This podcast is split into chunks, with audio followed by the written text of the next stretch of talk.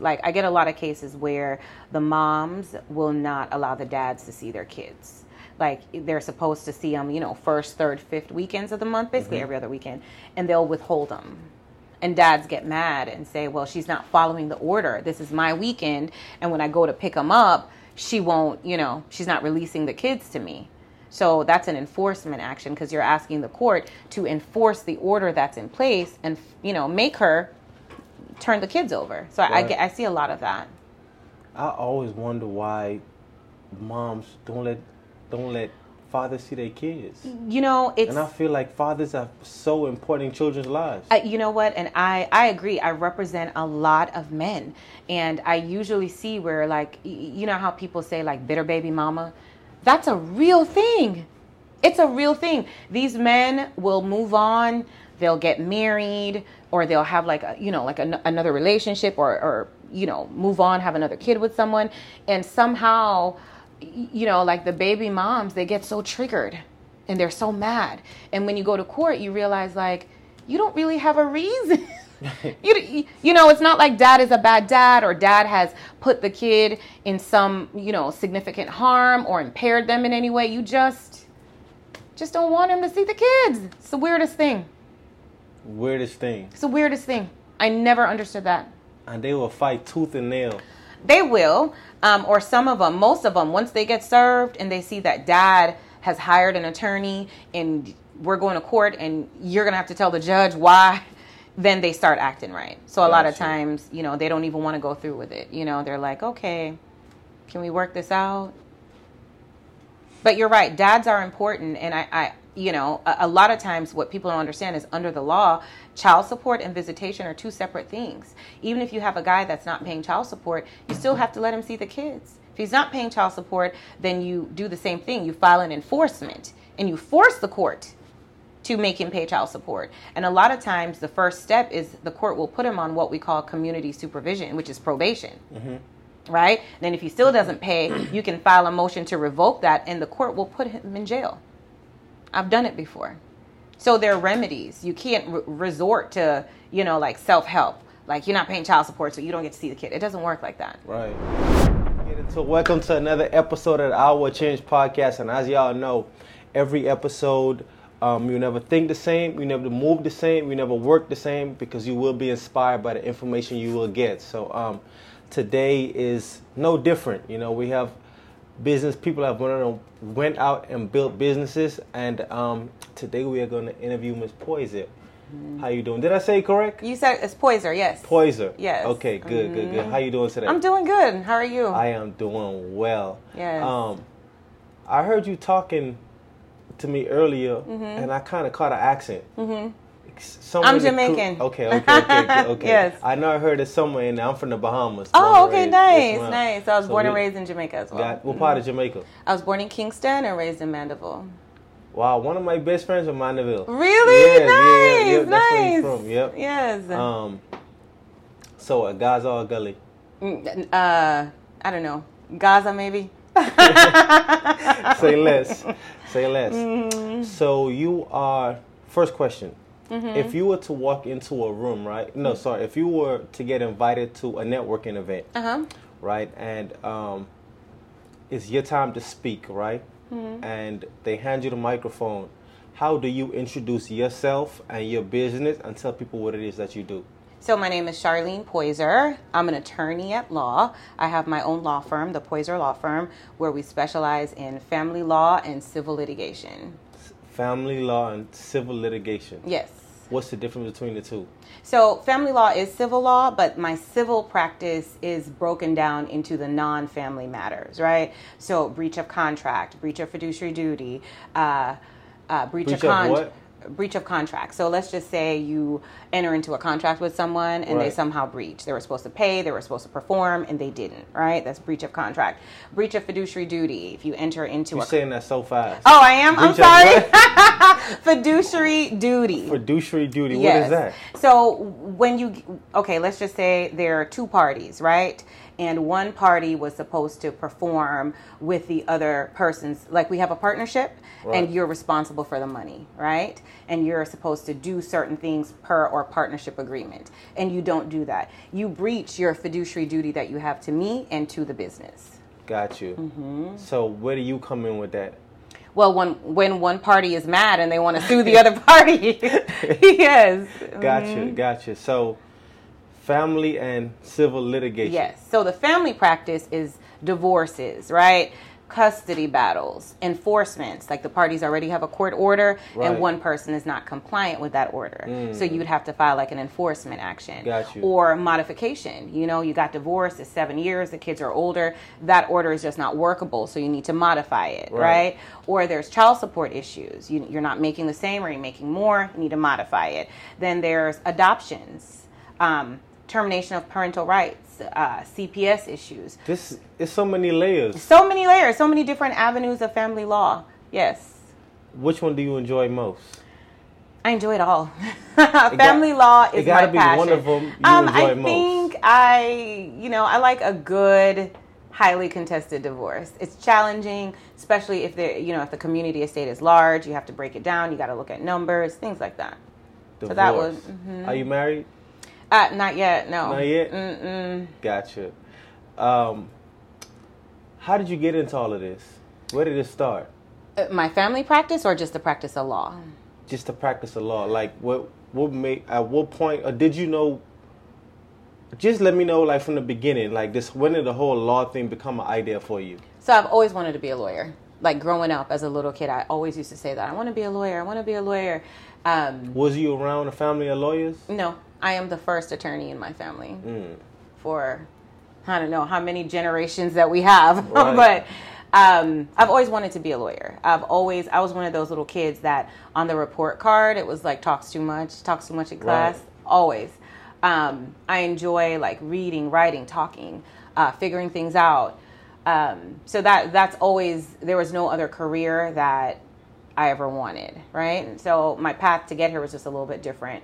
Um, so before law school, uh, I actually have a master's degree.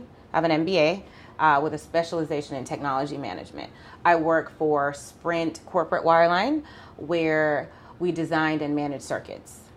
Um, You currently do that? no, no, no. I did Oh, that before law Got you. school. I was like, ah, okay, I think I can, I can do this. And then, you know, it was always like, this is, this is not where you're supposed to be. Right. Go to school. Go to school. I had my daughter, and um, I did my, ma- I started my master's program when she was six months old. How old were you when you had your daughter? Um, I have to say that because then they're going to calculate my age. You don't have to look. No. It's, it's So my job my- to I was- ask questions.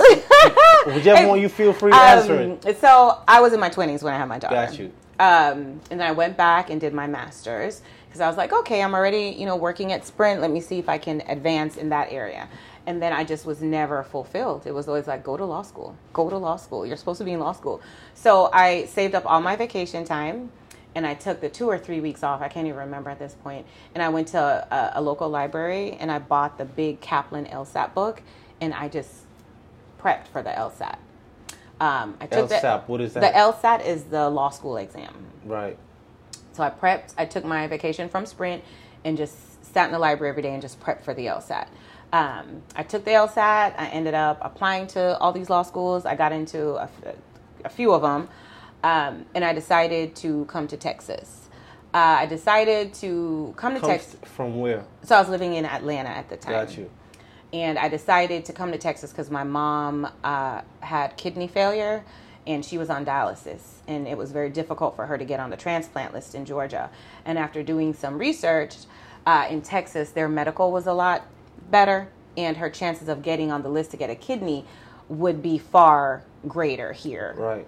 so um, I accepted, you know, the offer from Texas Southern Thurgood Marshall School of Law, and I moved here. I drove here on a Saturday and started school on Monday. Um, then I flew my mom and my daughter back after like two weeks, found a place, and you know the rest is history. And I graduated law school in May of 2015, and my mom got her kidney February of 2015. Wow. So she was able to watch me walk across the stage with her new kidney. So it, it was like a full circle moment. It made it all worth it. What was that? What was that moment like? It was surreal. Um, walking across the stage or watching, you know. Both. Well, let let's Ugh. let's start with your mom first.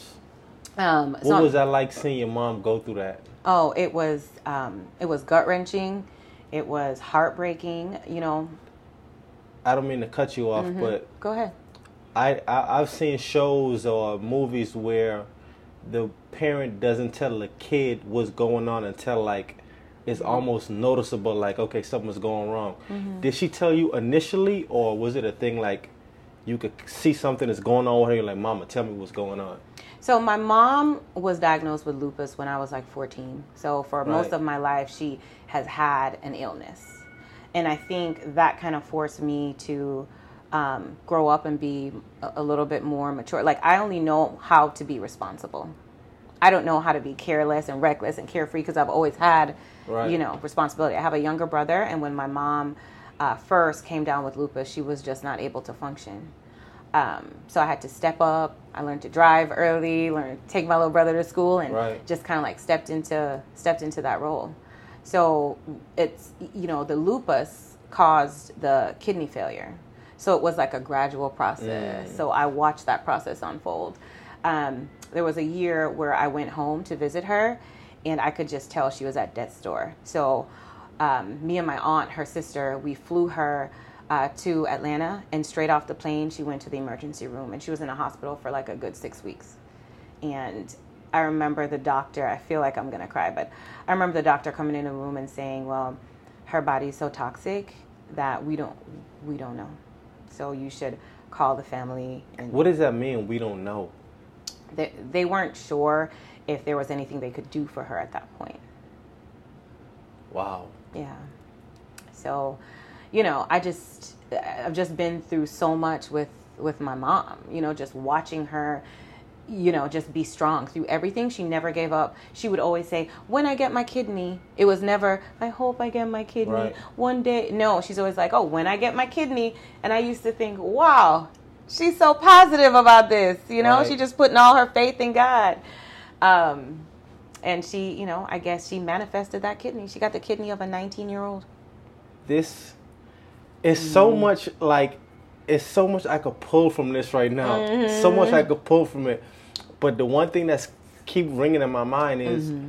the power of words because she didn't say hope. No, she would never say that. She would always say, when I get my kidney. She was so clear about that all the time. Even when she was in the hospital, we've spent Thanksgiving in the hospital. There was one Thanksgiving where I had to cook the food and bring it to her, and just her and I sat in the hospital and ate Thanksgiving dinner. And she would say, You know what, Shar, when I get my kidney, Thanksgiving is going to be so good. I'm going to cook for you.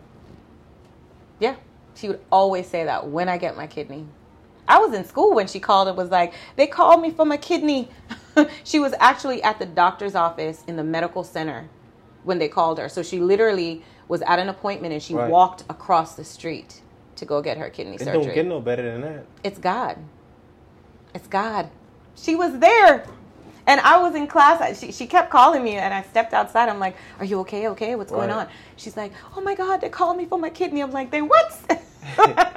and then I ended up, um, after her transplant, it was my last semester of law school, and I had to drop out of a couple classes uh, to kind of help her Right. and um, I remember I dropped out of oil and gas. I couldn't go to that class. And a really good classmate of mine during bar study came to my apartment on a Sunday and taught me oil and gas from beginning to end. Wow. Mm-hmm.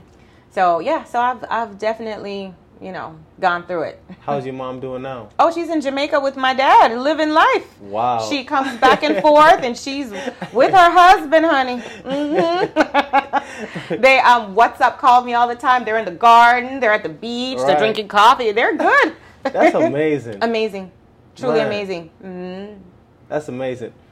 How does your mom resilience play a part in your everyday life now?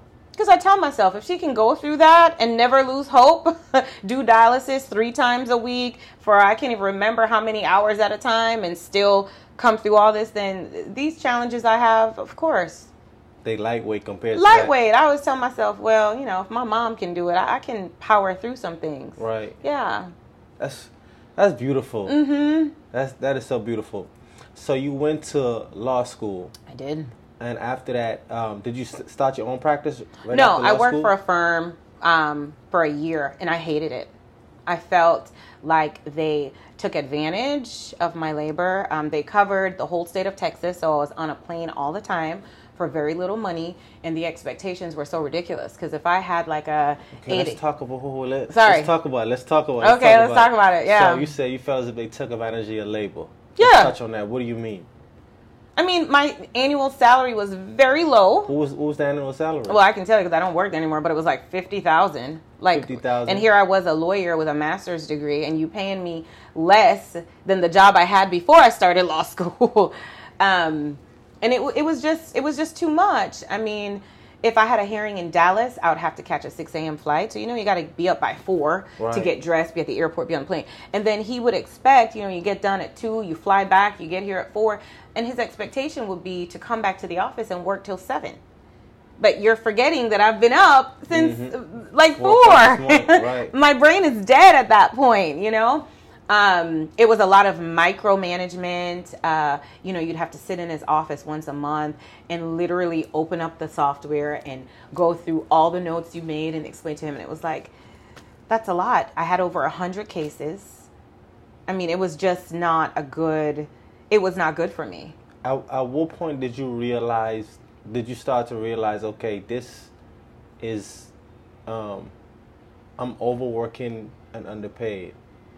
Well, when I had certain goals for myself, and I remember I kept working diligently because he said at the end of the year, um, that's when you get like a Christmas bonus. So I was like, oh, okay, great. It's, I'm just going to get this big lump sum. It's all going to be worth it. And I'll never forget, I quit on December 19th because he called me in his office and he was like, basically, like, yeah, about that bonus. Uh, yeah, it's not happening. I know there's a conflict. And I just went to my office. I called my mom and I'm like, I'm quitting this job. And I remember taking my diploma and stuff off the wall. That same day. Same day. He told me there was no money. I'm like, hell nah. It's a few days before Christmas. I, I'm, you know, I'm counting on this bonus. You've led me to believe that there was going to be a bonus at the end of the year. I've worked hard. I've done everything, and there's no money. Uh-uh. So I quit, and I only had, I don't even know, probably like three, four hundred dollars in my bank account, and I quit. And I told myself that was the last Christmas I was going to be broke. Wait, wait, wait. So, so Mm-hmm. this this part of the story is important because I've I've learned that you never quit without knowing where you're gonna go to next, No. or have something that's lined up. I'm not like that. I'm not like that. I'm very clear in my mind, and I will jump. I will jump and not know if there's something to land on. It's that's just my personality. I don't care. I'm going to take because in my mind, how my mind works is anything is better than this, and having nothing to go to is better than this. Because in my mind, this is nothing to go to.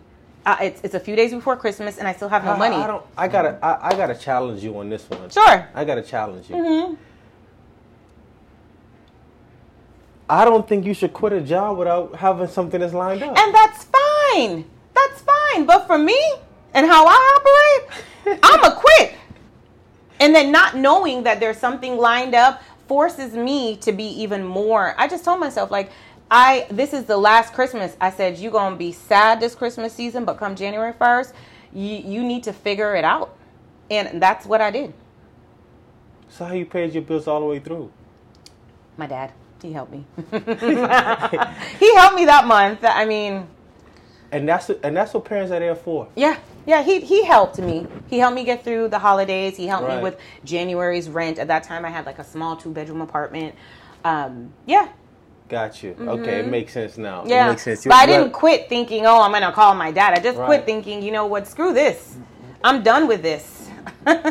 And from there, how did you transition into your own practice? So- did that come immediately after? uh, I started setting it up immediately after. So I had a friend that was working at another law firm that wanted like a contract attorney. So I did that. And um, while I was there every day, which is, I shouldn't be saying this, but while I was there every day, I was working on the Poyser Law Firm. I developed my logo. I put together my website. I leased a satellite office. I started just putting putting it together, and I started putting myself out there. And I think when I got two clients is when I left that job. Were you were you at his job learning his systems? Yes, and so- putting it in place for you. Yeah, that law firm I was at, I was the only female attorney and I was only one of two black people. So the one thing that I did learn was how to bill. How to bill cuz they he was so big on billing. So I learned how to bill. I learned how he used like his billing software. I learned how he wanted the notes, how to properly take notes in the file. It was a completely different area of law, but I learned the money side of things. I'm like, Because that part of it translates to any business. translates to any business. Yeah. Now, Mm-hmm. is that is that an ethical thing to do? What? To work at someone practice and And to learn? to take all of their, well, I guess, learn the systems, learn all that, and then go build a business, the same kind of business Yeah, they have. that is ethical because you're supposed to learn every step of the way. I didn't take his software or take any privileged information or take clients because I branched off in a totally different area of law. Got you. What I took with me was the on the job experience Got that I learned. Yeah, Okay. Mm-hmm. Okay, okay, okay. So with two clients, you just went. I did. I charged two big retainers and I was like, yep, here we go. And then from that, it just kept on going. And then on my journey, one of the first cases I took was a bankruptcy case. I knew nothing about bankruptcy, and I called a friend and I was like, hey, I need a bankruptcy mentor. And she referred me to um, who is now a great friend of mine. His name is James Pope. Shout out, James. um, James became my mentor. And he, you know, he helped me. He put me in contact with other people that became long-term clients of mine. Right. And from there, you know, it just took off. Got you. Mm-hmm. I I need you to explain to me like what's a retainer fee because I'm I'm from the Bahamas and I am in the process of getting my residency right now. Okay. Right. Mm-hmm. And um, my attorney, I think we paid a uh, twenty thousand dollars retainer fee, mm-hmm. and it's like now he's charging me more money. Mm. I'm like, I just Gave you so much. right like Mm-hmm. what is this? So the retainer fee is the fee that attorneys charge to retain them to represent you. That's what it is. So I bill from my retainer. So I have an hourly rate, and you're basically paying me in advance for so many hours. So once you've exhausted that, you have to replenish your retainer. Once I've done all those hours that you've prepaid for, you've got to pay me again because So, the case but- isn't over. So basically, the twenty thousand I put up, Mm-hmm. that uh, is for the hours that he already used up. Well, there are some attorneys that bill on a flat fee. Right. Okay. So they may say, "Hey, the retainer, the, the, the attorney's fees for everything is the twenty thousand. But clearly, if he's asking again, he may have a billable. Does he have billable hours? Is he billing you a certain amount per hour? I think so. Yes. Yeah. So he probably has done all those hours worth of work and is saying, "Okay, well, your retainer's running low. I've done all this work. You got to replenish it." Got you. Mm-hmm. Okay. Okay. Because in my head, I'm like, man, I, just call paid him. so much. I, I got a bill for hundred and sixty something dollars. I'm like, what is this? Mm-hmm. yeah. Please explain to me. Mm-hmm. And she was just like, uh, basically what you just told me. Yeah. She said it to me, but I still needed some more clarity. That's fine. But I give my clients a very detailed invoice so they can see where their hours went to. Right. You know? Got you. Mm-hmm. Okay, so let's let's dig into this business structure. Sure. Um, and I know it's different departments within this. Mm-hmm. So while you was building building it out, like which department you started building first? Um, so it was important for me to have like um, my website. Uh, my website, my, my business cards, and I couldn't afford an actual like lease space. So I did like a satellite office where you pay like a small amount, then you can go in, use the office, you know, things like that. So I did that for a while. Once I got enough clients, then I office shared. Um, with two, two guys, two criminal lawyers, and it was great. It was a great experience. We all got along. We uh, we shared an assistant. Um, it was great. And then the more my practice grew, I'm like, I need my own space. I don't want to be in a suite, you know, office sharing anymore. Right. And then um, found my lovely downtown space. Find your lovely downtown space. Mm-hmm. Um, on the family side of things, right? Mm-hmm. What what cases do you run across most? Um, a lot of divorces and a lot of modifications for sure. Mo- divorces, modifications, and enforcements. What's enforcement? An enforcement is when there's an order in place and one party is not compliant. Like I get a lot of cases where the moms will not allow the dads to see their kids. Like they're supposed to see them, you know, first, third, fifth weekends of the month, basically mm-hmm. every other weekend, and they'll withhold them. And dads get mad and say, well, she's not following the order. This is my weekend. And when I go to pick them up, she won't, you know, she's not releasing the kids to me. So that's an enforcement action because you're asking the court to enforce the order that's in place and, you know, make her turn the kids over. So right. I, get, I see a lot of that.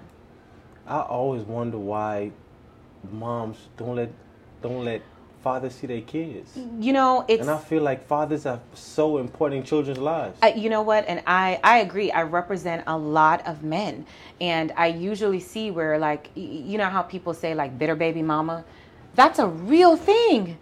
It's a real thing. These men will move on. They'll get married, or they'll have like a, you know like a, another relationship, or or you know move on, have another kid with someone, and somehow you know, like the baby moms, they get so triggered and they're so mad. And when you go to court, you realize like you don't really have a reason. you, you know, it's not like dad is a bad dad or dad has put the kid in some, you know, significant harm or impaired them in any way. You just just don't want him to see the kids. It's the weirdest thing. Weirdest thing. It's the weirdest thing. I never understood that. And they will fight tooth and nail. They will, um, or some of them, most of them, once they get served and they see that dad has hired an attorney and we're going to court and you're going to have to tell the judge why, then they start acting right. So a gotcha. lot of times, you know, they don't even want to go through with it. You know, they're like, okay, can we work this out? But you're right, dads are important. And I, I you know, a, a lot of times what people don't understand is under the law, child support and visitation are two separate things. Even if you have a guy that's not paying child support, you still have to let him see the kids. If he's not paying child support, then you do the same thing. You file an enforcement and you force the court to make him pay child support. And a lot of times, the first step is the court will put him on what we call community supervision, which is probation. Mm-hmm. Right? Then, if he still doesn't pay, you can file a motion to revoke that, and the court will put him in jail. I've done it before. So there are remedies. You can't re- resort to, you know, like self help. Like you're not paying child support, so you don't get to see the kid. It doesn't work like that. Right. All this stuff has so many layers to it. So many layers, yeah. Man. Mm-hmm. that's amazing though that you know all of this stuff so good. It's my okay. So when I opened my own firm, I did not want to be a lawyer that dibbles and dabbles in everything. I didn't want to do that.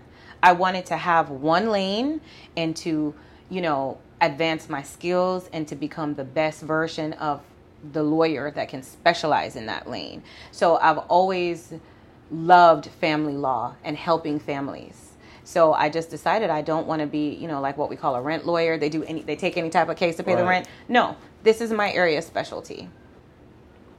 What what what do they say? Um, jack of all trades, master of none. Exactly, exactly. No, I did not want to be a jack of all trades. Right. Mm-hmm. Specialize in one thing. Just one thing. And you know, I, I hear that all the time. Mm-hmm. All the time. Just focus on this one thing, one yeah. thing, one thing. And people all over the world are gonna come search for you because mm-hmm. you mastered that one thing. One thing. Um, I have really good friends. Um, one in particular, uh, his name is Joseph Plumbar, Jojo. And he believes in me. He supports my business. He refers his friends, his clients to me. And he's been so instrumental in building me up as an attorney. He, uh, we inspire each other. Shout out JoJo. Um, we inspire each other. Uh, he pours into me. He pours into my firm and you know he's in his own lane. And i've always loved that about him. He's in his own lane. He does personal injury. And in the same fashion that he has no desire to do family i have no desire to do, do personal, personal, injury. right. and when i get those clients i send them right over to him. Right. Um, and you know i think in building any practice or in building anything in life you have to have a circle of friends that believe in you and strengthen you and pour into you. Because you know no man's an island.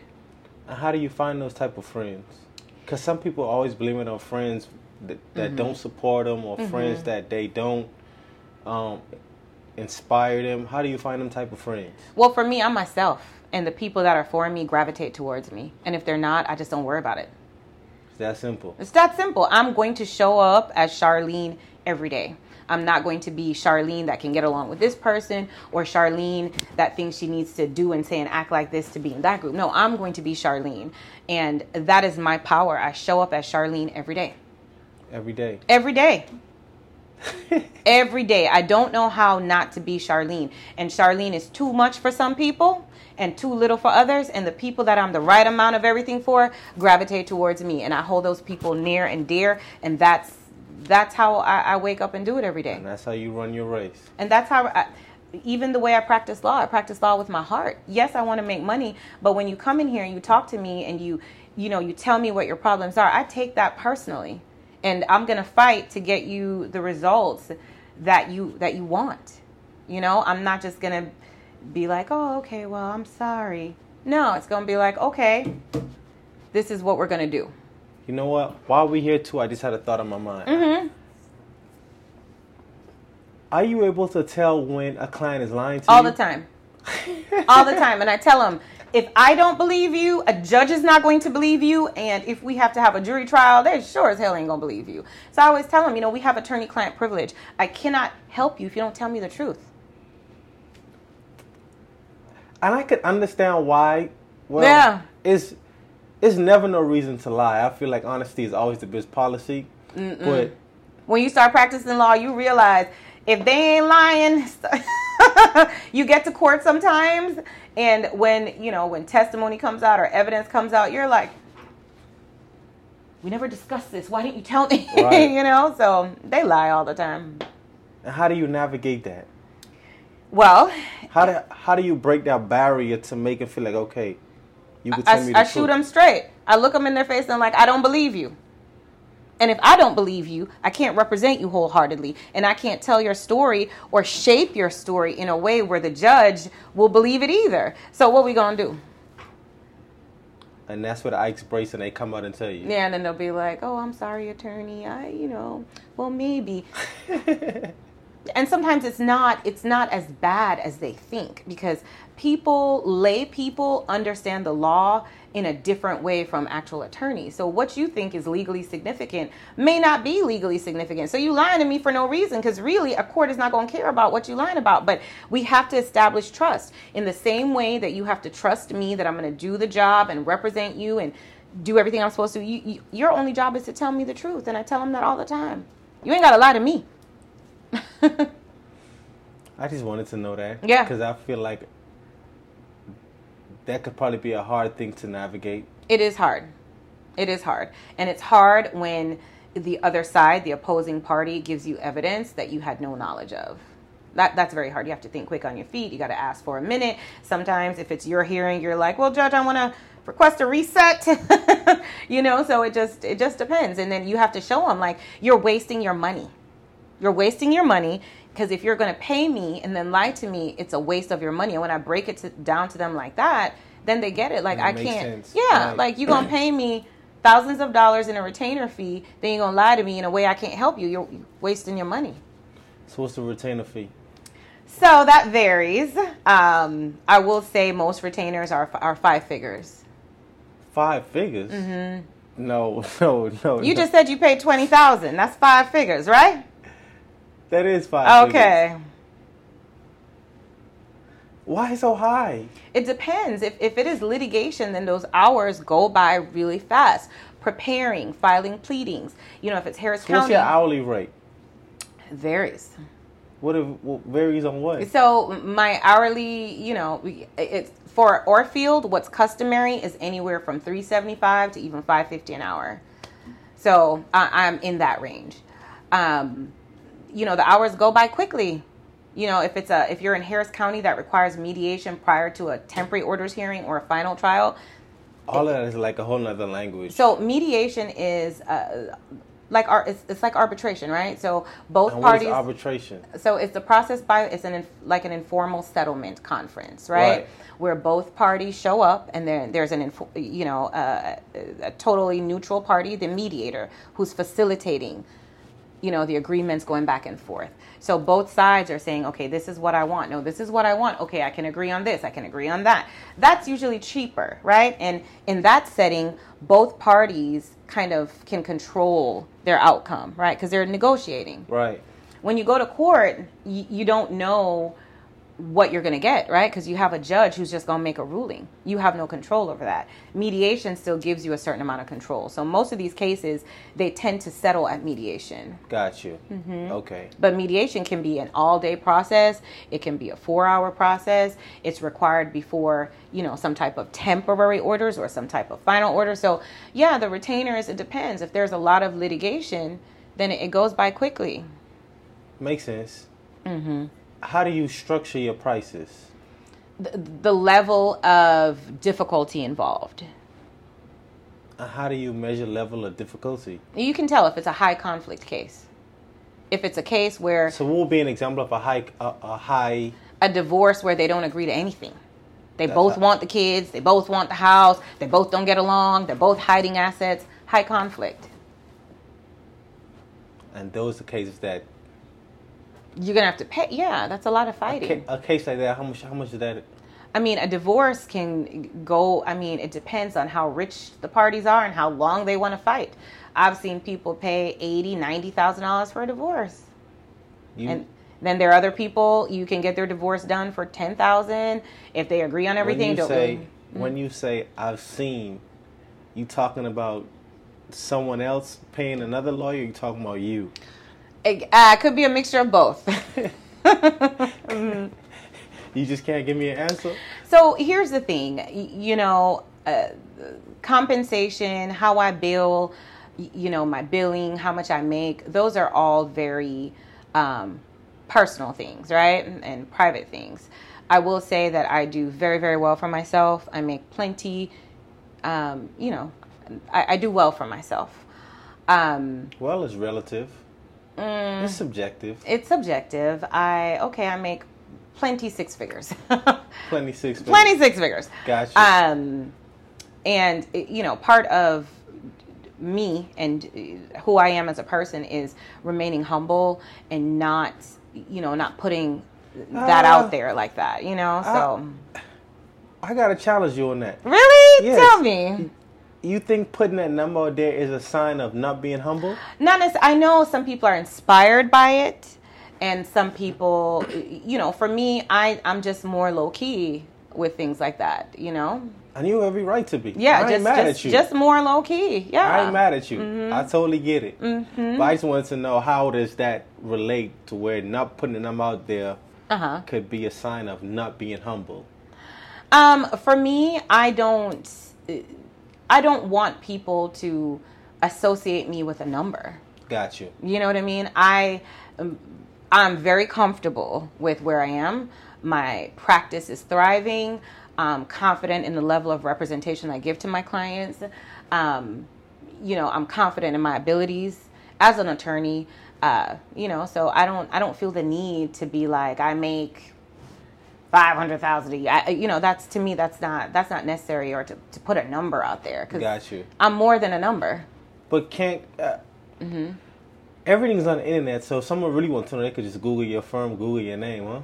Uh, I don't know if it works like that No. for attorneys, but I mean, I got you. Mm-hmm. It's, it's just my my job to ask Sure. questions. Sure, And you are entitled to answer them however you want sure, to. However sure, you sure, want sure. to. Yes. Um, I want to know I will. What I will say is, um, I have the lifestyle that I want and I enjoy. Um, I have the house that I wanted, that I built, and everything in there is what I wanted. I have the cars that I want to drive. I wear the clothes, the shoes, the jewelry. I have what I want. And I've created a lifestyle that I truly enjoy and that I'm able to do everything that I want to do, not the things that I can or try to make it work or try to function within a budget or whatever. No, I do exactly what I want to do. And practicing law and having my firm has given me that financial freedom. So that is what I will say. I don't even know what to say, That is what I will say. Yes. and I'm happy for you. I'm I'm so happy for you. Mm-hmm. Thank you. Mm-hmm. That's amazing. Uh, that you achieve that level of success. Mm-hmm. And I had a question for you. What, Sure. Let's let's talk about a time that a case went. Like, what was the most difficult case you had to deal with before? You don't have to give no names, but Oh, like just well, give me like So- like a case that is just was just like this one really worked you. Well, I, I, it worked me in a way that was really, really sad. Um, I had done an adoption, and it was just, you know, when we went to court, um, the judge thought it was so beautiful. I remember she took a picture and posted it on Facebook, and this little girl was with her adoptive mom, and the adoptive mom loved her, and she, you know, had done so well with this little girl. The court granted the adoption, and shortly after, the little girl killed herself Wow. and it has haunted me. It, it's- it, it has just haunted me. And um, I remember the amicus attorney that the court appointed on the case. We just sat on the phone and we just just kind of cried. We're like, you know, did we miss something? You know, so that's one case that mm, I don't know if you meant it that way, but it was very difficult to get kind of over that. Well, I, I didn't mean it that way, Mm-hmm. but that was still a beautiful story. I meant more so like the client, like if difficult, maybe the client didn't feel like you got done what Mm-hmm. they wanted to get done. You know, like like you see on movies, the client and lawyer arguing, they're going back and forth, or Mm-hmm. Yeah. just stuff like that. Um, Um, I have had that before. Um, I try, you know, one of the things that I realize that clients like, they like for their lawyers to be accessible to them. They don't like to call and you won't call them back or feel like they can't get you. So I've always tried to maintain that communication with them, and then that builds the trust. So I don't have too many instances of where my clients are like not happy or mad at me for not doing something, you know. Um, you know when i found when i felt like i wasn't able earlier this year i had a client that was referred to me by a very close friend of mine and i just could not make this guy happy. I worked out what i thought was a fantastic deal for him. He didn't want it. He was doing other things. He was complaining. Like he was literally i guess going to my friends and like making it seem like i wasn't doing what i was supposed to be doing. Like i just could not make him happy so i fired him as a client. Had to let him go. yeah If I if I'm not making you happy, we have no use no, for each other. We, we don't. And you know, I've worked really hard to build my name, build my firm, build my reputation, especially among my friends that refer me business. You're not going to destroy it because you're just not. Right. No one can please you. and I respect that. I respect that. Yeah, and I, I'm not going to be a good fit for everyone.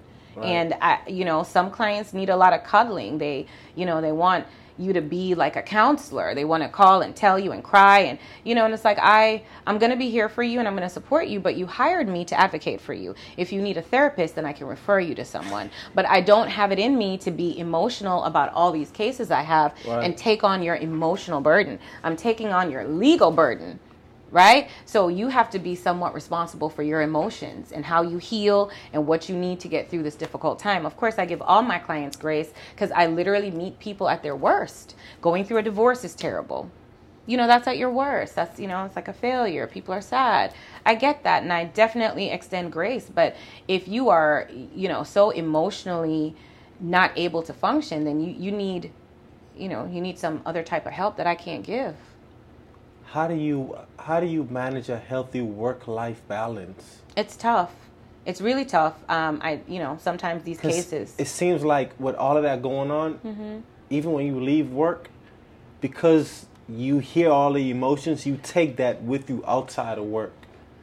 Yeah. How, how do you maintain that? So when I first started practicing family law, I didn't, I didn't know how to do that, you know. And then the more seasoned I got, I just had to tell myself like, these people are hiring me to fix situations. One more question. Mm-hmm. How long have you been practicing your own firm? Uh, so I got licensed in 2015, and I opened my firm in 2017. Got you. Okay, Mm-hmm. continue. Um, so when I was really green, I didn't know how to how to like cut it off, you know. And then the more seasoned I got, the more I realized like, hey, these people are hiring you to fix situations that you didn't create. You didn't create these problems for these people. When you met them, they already had these problems. So it's not fair for you to take on problems you didn't create. Then I just slowly was like, okay, this is work, and this is my life. it came in with time. Seems easier easier said than done. Yeah, it, it took some time to get here. Yeah. And even now, I still have cases that mentally, you know, I leave the office, I go home, I'm still thinking about them because, you know, these are people's lives, their children. their homes, their their assets, you know. So it's kind of hard not to. Seems know. like you have huge responsibilities. You don't you don't feel that way? I do. that- It's overwhelming sometimes how do you how do you manage that? because I know God won't give me anything I can't handle. So if God has allowed these clients to walk through my door or to hire me, then He must think I got it. So I feel like okay, He won't put anything on me that I can't handle. So no better way to say that. yeah, so I got it. You have a therapist? I I used to have a therapist. Yes. Mm, You used to? Not no uh more. huh. No, not anymore. Mm, okay. Mm-hmm. I, and the reason I'm asking because like as you're telling me all these stories, I'm like, this is a lot on someone. Mm-hmm. But I wanted they see a therapist to help them navigate this stuff. Um, yes, and I think in the in the black community, like therapy is like so taboo. You know, black men don't want to go to therapy. So therapy, and I tell all my clients too, it, therapy is not. You know, you don't have to like be diagnosed with depression or anything like that. Sometimes you just need an a neutral third party who has you know the, skills and the educational level to give you tools to process information. Sometimes things are happening in your life and you just don't know how to process it. Then there are people who don't want to confide in friends and family because you know they're judgmental. You don't want your business everywhere. You want to stand on your own feet and navigate things. And sometimes having a therapist is just that just a person to talk to. Got you. hmm If I'm going through a situation, a family Mm-hmm. uh, case, right? And I have two lawyers to choose from, hmm her and you. Why Mm-hmm. would I want to come to you? because I'm going to give it a hundred percent. I'm going to be authentic with you. Um, I'm going to listen to you, and I'm going to try my best to get you the results that you want. Now, other lawyers will probably say that, or you know, they market themselves, and you know, that's that's great. But for me, I pride myself in always, like I said, showing up as Sharlene. And when you meet me and when you talk to me, you're going to realize that okay, she's not taking this lightly. She's not going to sleep on my case. She's not going to, you know, she's actually going to do what I pay her to do. And I want to get to a point where when my name is on a pleading or on a document and people get it and they see Sharlene Poyser, the Poyser Law Firm, they're like, oh hell, okay. let me let me see what I'm gonna do with this because she she is she's not gonna stop. Right. you know? So that's always my goal. And once my name is on something, once I'm representing someone, then it's like, okay, here we go. It's game time. Game time. Mm-hmm. No time to play. Mm-mm. Are you are you in any way inspired by Viola Davis?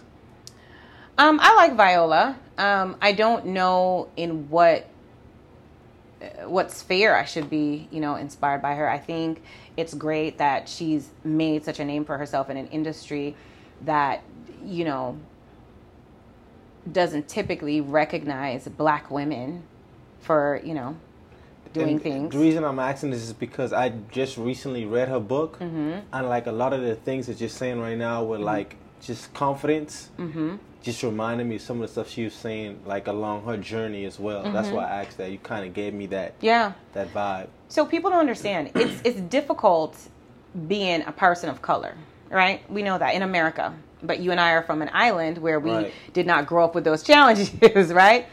But it's even more difficult being a woman of color. Okay? Um, we are judged. If we have a strong personality, then it's like, oh, she's an angry black woman. We always have to show up twice as prepared, twice as, you know, well put together. We don't get the grace that's extended to to other races, and those are just facts, right? I'm not I'm not making this up. I'm not pulling the race card. It just is what it is. We have to have a crown act to tell us that it's okay to wear our hair in a way that we want to Right. wear our hair. Um, and so I think for me, I always function with that in the back of my head. You know, only what two, three percent of attorneys are black women. So, Really? hmm it's a very, very that. low percentage. Yes, yes. So, you know, I always function thinking, okay, Sharlene, you got to be twice as fly, twice as prepared. You can't go to court looking any old kind of way, and you definitely can't show up not knowing what to do. And that, you know, that that's part of how I, I function. Just knowing like the standard is just not the same. It's not No, it's not the same. because of that. You got to show up twice Mm-hmm. as prepared and twice as fly. Twice as fly. Got you. hmm Now let's dig into the business structure Sure. a little bit. Let's dig into this. So, how do you market yourself? So, I mean, this is this is not good, but my social, I'm not like a big social media person. I, th- you know, I've built my firm, and this is going to be so weird, just off of referrals, just off of the work that I've done. One person tells a person, tells a person, tells. I mean, it, and that is just how business keeps coming through the doors. My colleagues, my friends, other clients. Um, I've had judges. I've had, you know, You have judges referred. Mm-hmm. They can do that. uh, n- not family court judges, just other people that are, you know, there are judges in different courts. Yes. Got you. Mm-hmm. Um, I've had opposing uh, uh, counsels refer me clients, which was the first time it happened. I was like, oh my God, I thought this guy hated me, you know, but turns out, you know, probably just respected my hustle and what I did for my clients. So I. I need to work on marketing myself, and I said my next thing was I was going to get some billboards. But honestly, you know, I have a steady stream of cases, and my docket is is I'm pleased with it. But yeah, it's just just referrals, just doing good work. How many employees you have? Well, I have two contract paralegals. I have a contract attorney, and I have one consultant. So that's that's three or that's two. Uh, us three. 3 Mm-hmm. Two. Two contract paralegals, What, it- what a it- contract what attorney. do they do?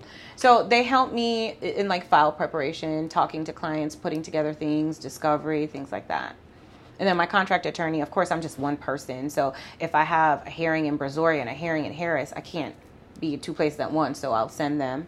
And my consultant um, helps me with like civil cases if I'm not able to, you know, get to pleadings or to draft things, or I'll tell her what I need and she cranks it out. Got you. Mm-hmm. Got you. And that's how that's how it runs. That's how it runs. Yes, I definitely have a support staff. Got you. So, if a client comes in, who do they speak to first? okay so when you call the Poyser law firm you'll you know get greeted by reception then they will connect me and tell me who's on the phone and then you know if i'm able to take the call then i'll talk to the clients myself. And i feel like when that potential client is able to speak to the attorney like that they're they're halfway sold. And i always wanted to have a business where people can reach me you know? I didn't want it to be like oh make an appointment come in go through the questionnaire with a with a paralegal never talk to the attorney. Like no I, the Poyser law firm does not operate like that. I'm one-on-one with my clients. But at some point, it will be. Um, I don't want to lose that. And it's getting to the point where that's very difficult. So now I've opened up Saturday hours to, you know, to meet with potential new clients to, you know, because sometimes during the week it's it's I'm I'm busy, right? But I always try to call them back. I always try to, if they can't get here, I'll set up like a Zoom consultation with them. I'll set up a Saturday, or if they're available after hours, I'll call them seven, eight o'clock at night. You know, it just depends. I'll do what it takes to talk to them. Makes sense. Mm-hmm. I like that. Yeah. How do you structure the payments for your employees? Um, so the attorney is on uh, billable hours. So, you know, there's an hourly rate that they bill, and at the end of the week, whatever work they've done for me, they submit their billable hours. That the paralegals are paid hourly, and my consultant is paid per case. Pay per case. Mm-hmm. Why why per case and not hourly? Uh, because she, she wanted it that way for some reason. Mm. Yeah, So it's just a matter of choice. it's, that's just how she wanted it. Got yeah. Okay. And is it one of those things where if we win the case, you get this, or if not? Um, no, I've seen like stuff be like, oh, we only get paid when we win. those are contingency cases. Those are more like personal injury. Mm. These cases are. Uh, I don't handle any contingency cases. Got you. Mm-hmm. Okay. Okay. What's one piece of advice you have for someone that may want to get in this industry? They've been thinking about becoming a lawyer. Mm-hmm. It's on their mind. They think about going to law school, but they just can't find the nerve to just go up and get it done. So law school is is it's not easy, right? We're just gonna call a spade a spade. The bar is hard. Um, it's three days of testing. So what law school will do, it will test your stamina, your endurance, your ability to think, and how bad do you want this? Because if law school wasn't bad enough, then you got to study for the bar. Then you got to sit for the bar. Then you have to wait for the bar results. Then you have to practice law, and it never ends. It, it's a continuous cycle of learning. It's called the practice of law for a reason. Um, you know, if it's just one of those things like anything else, is how bad do you want it?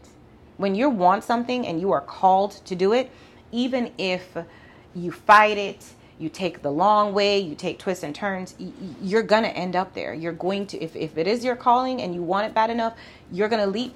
And I would tell people, you know, like there's this thing that Steve Harvey um, said uh, a few years ago. He was talking about having an old car in his driveway. Do you remember when he said Right, that? yeah, yeah, Mhm. yeah. And you can't you can't get somewhere new until you move the old car out the way. And that's kind of how I look at it. Like if you want to be an attorney, it's hard, but the reward is is greater than the difficulty involved in getting there, right? The If you- reward is greater than the difficulty it takes to get there. Ooh. yes. Yes. That's my next Instagram caption. Mm-hmm. The reward is greater. You have the ability to determine your worth. You have that ability. You have the ability to create a lifestyle, set up a business that's going to pay you what you're worth. Right? So the reward is far greater than the the sweat equity it takes to get there, you know? But nothing is, is nothing in life that's that good is that easy. You know, if it's easy, everyone would do it. Everyone would be a lawyer, you know? But Right. it's not easy, but it's it's doable. It's doable. And anything that you believe in, that you put your effort into, it, it's all doable. It's it's mental. It's what you tell yourself. It's all what you tell yourself. It's all what it's, it's how you talk to yourself. How do you talk to yourself? Oh, I see your mama come on coming out now. Yeah, how do you talk to yourself? What do you say about yourself? People be so quick to down other people. That's great that you have an opinion about all these people, but what is your opinion of yourself? Because your opinion of yourself is going to determine how you see other people. Right? Do you think you're worthy? Do you think greatness is within you? Do you think you're capable? Do you even like yourself? You know, those are questions that you you really, you know, what what are you telling yourself? If you wake up every day and say, I got this, you know what's gonna happen? You're gonna get it. You're gonna get it. if you wake up every day and you're like, oh my God, this is so hard. Oh my God, I don't know what I'm gonna do. Shut up. it's gonna just keep being hard. Shut up. Shut up. I worked for this guy years ago named Steven Stoll at a uh, title agency when I lived in Florida. I was super young. And he always used to say, don't think, just do. And I, I've just, you know, stop thinking. You thinking yourself out of it. You talking yourself out of it. Stop getting 50 different opinions. Hey, man, I have this idea. What do you think? Who cares? Right. Who cares? What do you think? Your opinion is the only one that matters. Do you think you can do it? Is it because you don't think you can do it why you need people to boost you up? So many people need people to boost them up and everything you need is within you. Need validation. Yeah, it's it's inside of you. The fact that you got that idea is enough to tell you, hey, I could do it. Look at what you're doing today. That just talking to me, you've set up a platform where you're able to to come and do this. You have that in you. That's great. I respect that, you know? So it's it's all within you. What do you tell yourself? You obviously told yourself, I can do this. I sure did. Exactly. And, And you I'm sitting here here looking me square in my eyes. Yeah. Right. So I can tell your power is within you. You have to be careful for people that get be careful of people that get their power from outside of them. That's the biggest red flag. Oh, hey, you, That's getting the deep. You getting biggest. deep now. You getting deep. Because getting it's deep. it's bigger than the practice be careful. of law. Be careful of the people that get power from the outside of them. Yeah. That's real. Cuz they they crave that. How do you? How Hmm? do you? How do you differentiate the difference? How do you know the people that's getting the power from the outside and from the people that's getting from the power from the inside? the ones that constantly need validation, the ones that post a bunch of stuff in social media and you know them in real life, the ones that front, the ones that do not walk in their authentic self because they want to create an illusion of who they are. Sometimes it just starts with accepting where you are. Just accepting where you are. Where where are you right now? Okay, I'm here. This is not where I want to be, but you know what? I have it within me to do better. And every day I'm going to take a little step towards that goal. What do I need to do? Okay? Am I spending time with people that's bringing me down? Am I is my is my friend circle fake? When I walk away, do they talk about me and do I know this? Am I involved in too much petty stuff? Do I need an outlet? Maybe I need to go to the gym. If you don't feel good about, you know, how you look or you know, you think that's holding you back, do, what can you do? Go take a walk, go to the gym. Whatever. Like what are you doing to advance yourself? And the people that you can tell when people have not had those hard conversations with themselves. They're critical of other people.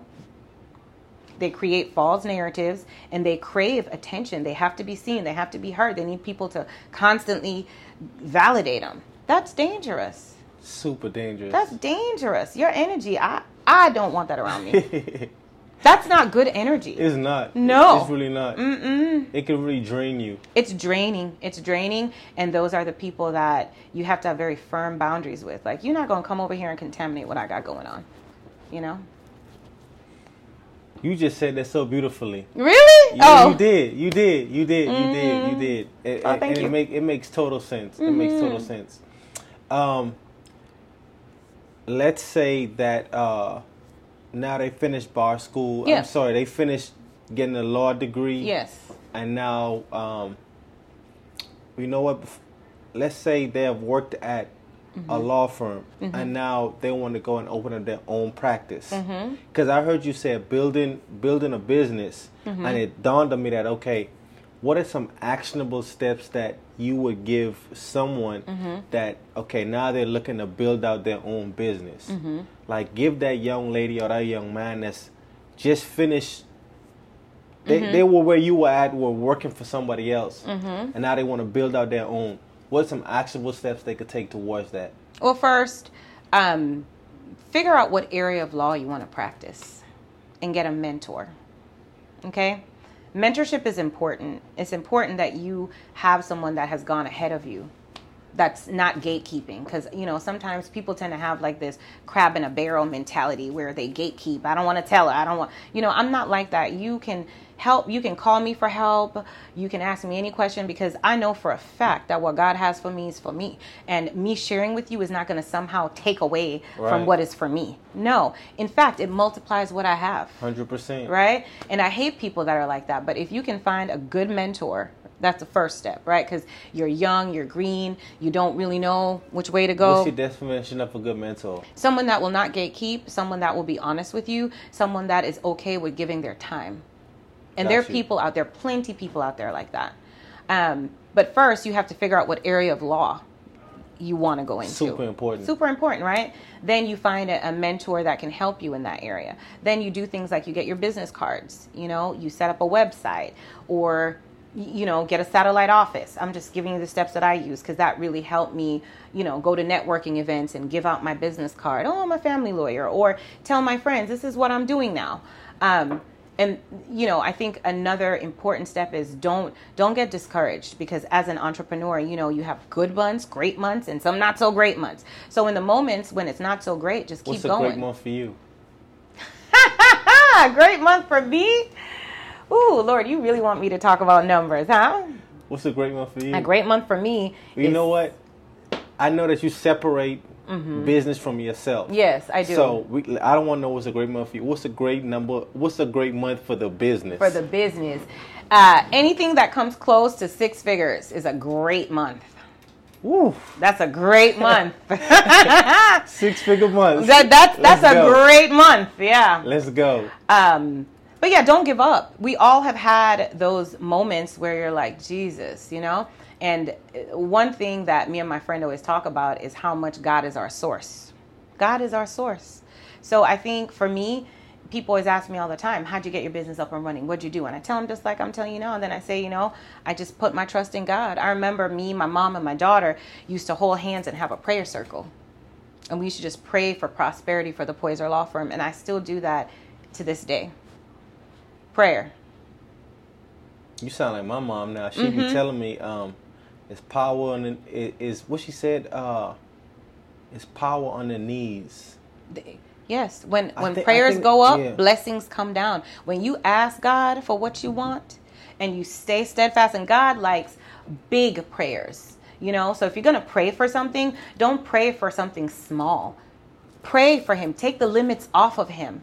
And I do that all the time. I'll set my intention for the week. Let's just start a number. God, I want to make fifty thousand this week.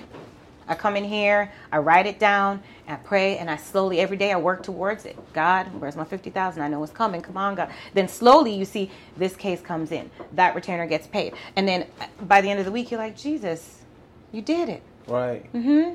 That's beautiful. Mm-hmm. That's beautiful. Mm-hmm.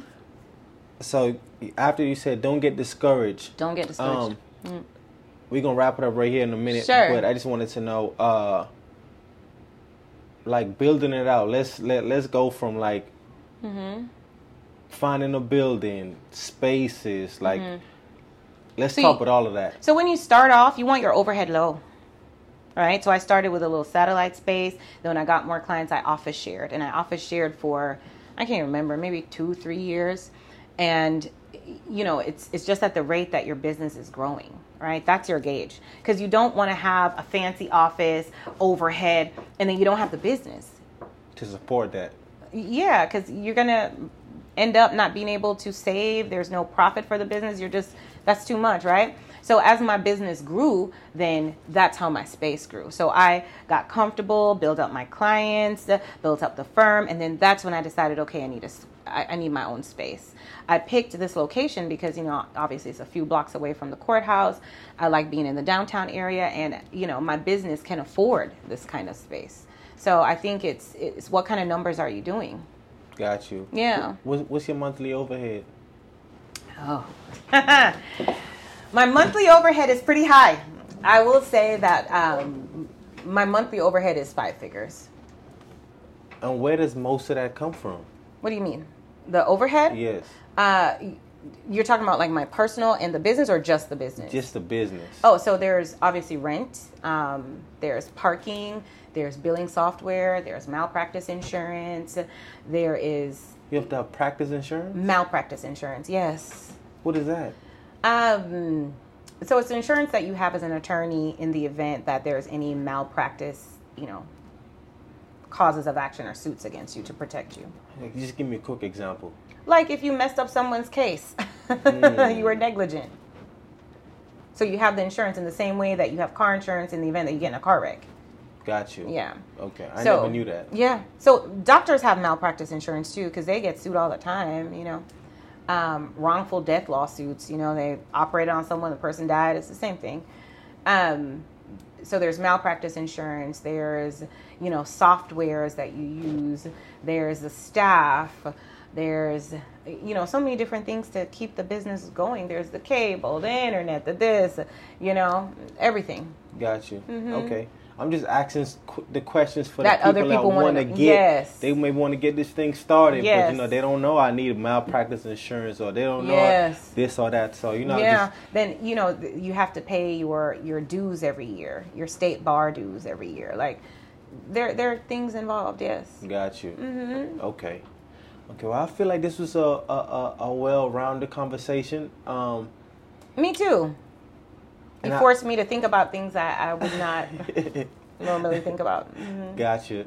Um, before we wrap it up, I want to give a shout out to uh, my girl Fee because without Yes. her, this wouldn't be possible. I love her, and I'm going to tell you this: she is tenacious, she is hardworking, she's dedicated, and her, she, you know how her thing is flawless by Fee. right. She's flawless, and I'll tell you, she, um, she is inspirational to me as well because she is a, a good example of a woman who has gone out, has decided what they wanted to do, what their life, what she wants her life to look like, and she she's just doing it. She's doing it. She's doing it. Flawless by Fee on the hair. um, but yeah, she, she's incredible. Thank you, Fee. yeah. So Mm. I, I met her through another lady, Mm-hmm. and I was talking to Fee, and I think I asked her. I said, "Do you have anybody else that you could refer to me that would be Mm-hmm. interested in getting on the podcast?" She said, I got a few people for you. She just started sending them to me, Yeah. sending them, and I reached out one by one, one by Mm-hmm. one, and you one of them that responded. No. So I want to take this time to tell you thank you for allowing me, you know, to get in here and, and pick your brain a little bit. Sure. And um, I want to send nothing but love, prosperity, more wins Amen. to you and your business. I receive it. yes, ma'am. Um, before we get up out of here, one last Mm-hmm. question. Sure. I met this guy in Atlanta. Uh, I went down there for a networking event, Mm-hmm. and I stayed at his uh, Airbnb. And uh, I was telling him about my podcast, and um, he came back the next morning and gave me a sheet of paper with ideas that I could add to my podcast. Nice. And so this section is forever dedicated towards him. Okay. Um, and the, one of the questions that stuck stuck out stuck out to me was the world is listening. If it's one piece of advice you can give to humanity, what would it be? Stay true to yourself. Stay true to yourself. I feel like people get into trouble when they don't know who they are or they're searching or trying to be something they're not. Stay true to yourself, and I promise you, you will attract everything that is meant for you. And how do you find out who you are? It takes being really honest, being honest with yourself, speaking kind words to yourself. Like I always say, what are you what are you telling yourself? You know, stay true to who you are, and you know what you like, you know what you don't like, you know what you're forcing, you know what you have in you, you know what you're gear like. Like I can be a doctor. I hate blood. you know so why would i try to force myself in that right. lane or there are people that are doing things every day that make them so unhappy life is too short stay true to yourself stop being afraid stop being afraid put yourself first try to find something you enjoy be true to yourself Look, you couldn't close it out no better than that. Oh, thank you. The Poyser Law Firm. Thank you for your time. Yes, it was yes, pleasure. Ma'am. yes, ma'am. That's it. Done. Yes, oh, ma'am. You're really good at interviewing people. I, I, pray your business goes very far. It will. You did. You did. It will. What are it you will. saying to yourself? See? It will. You telling yourself it, sure it will. will.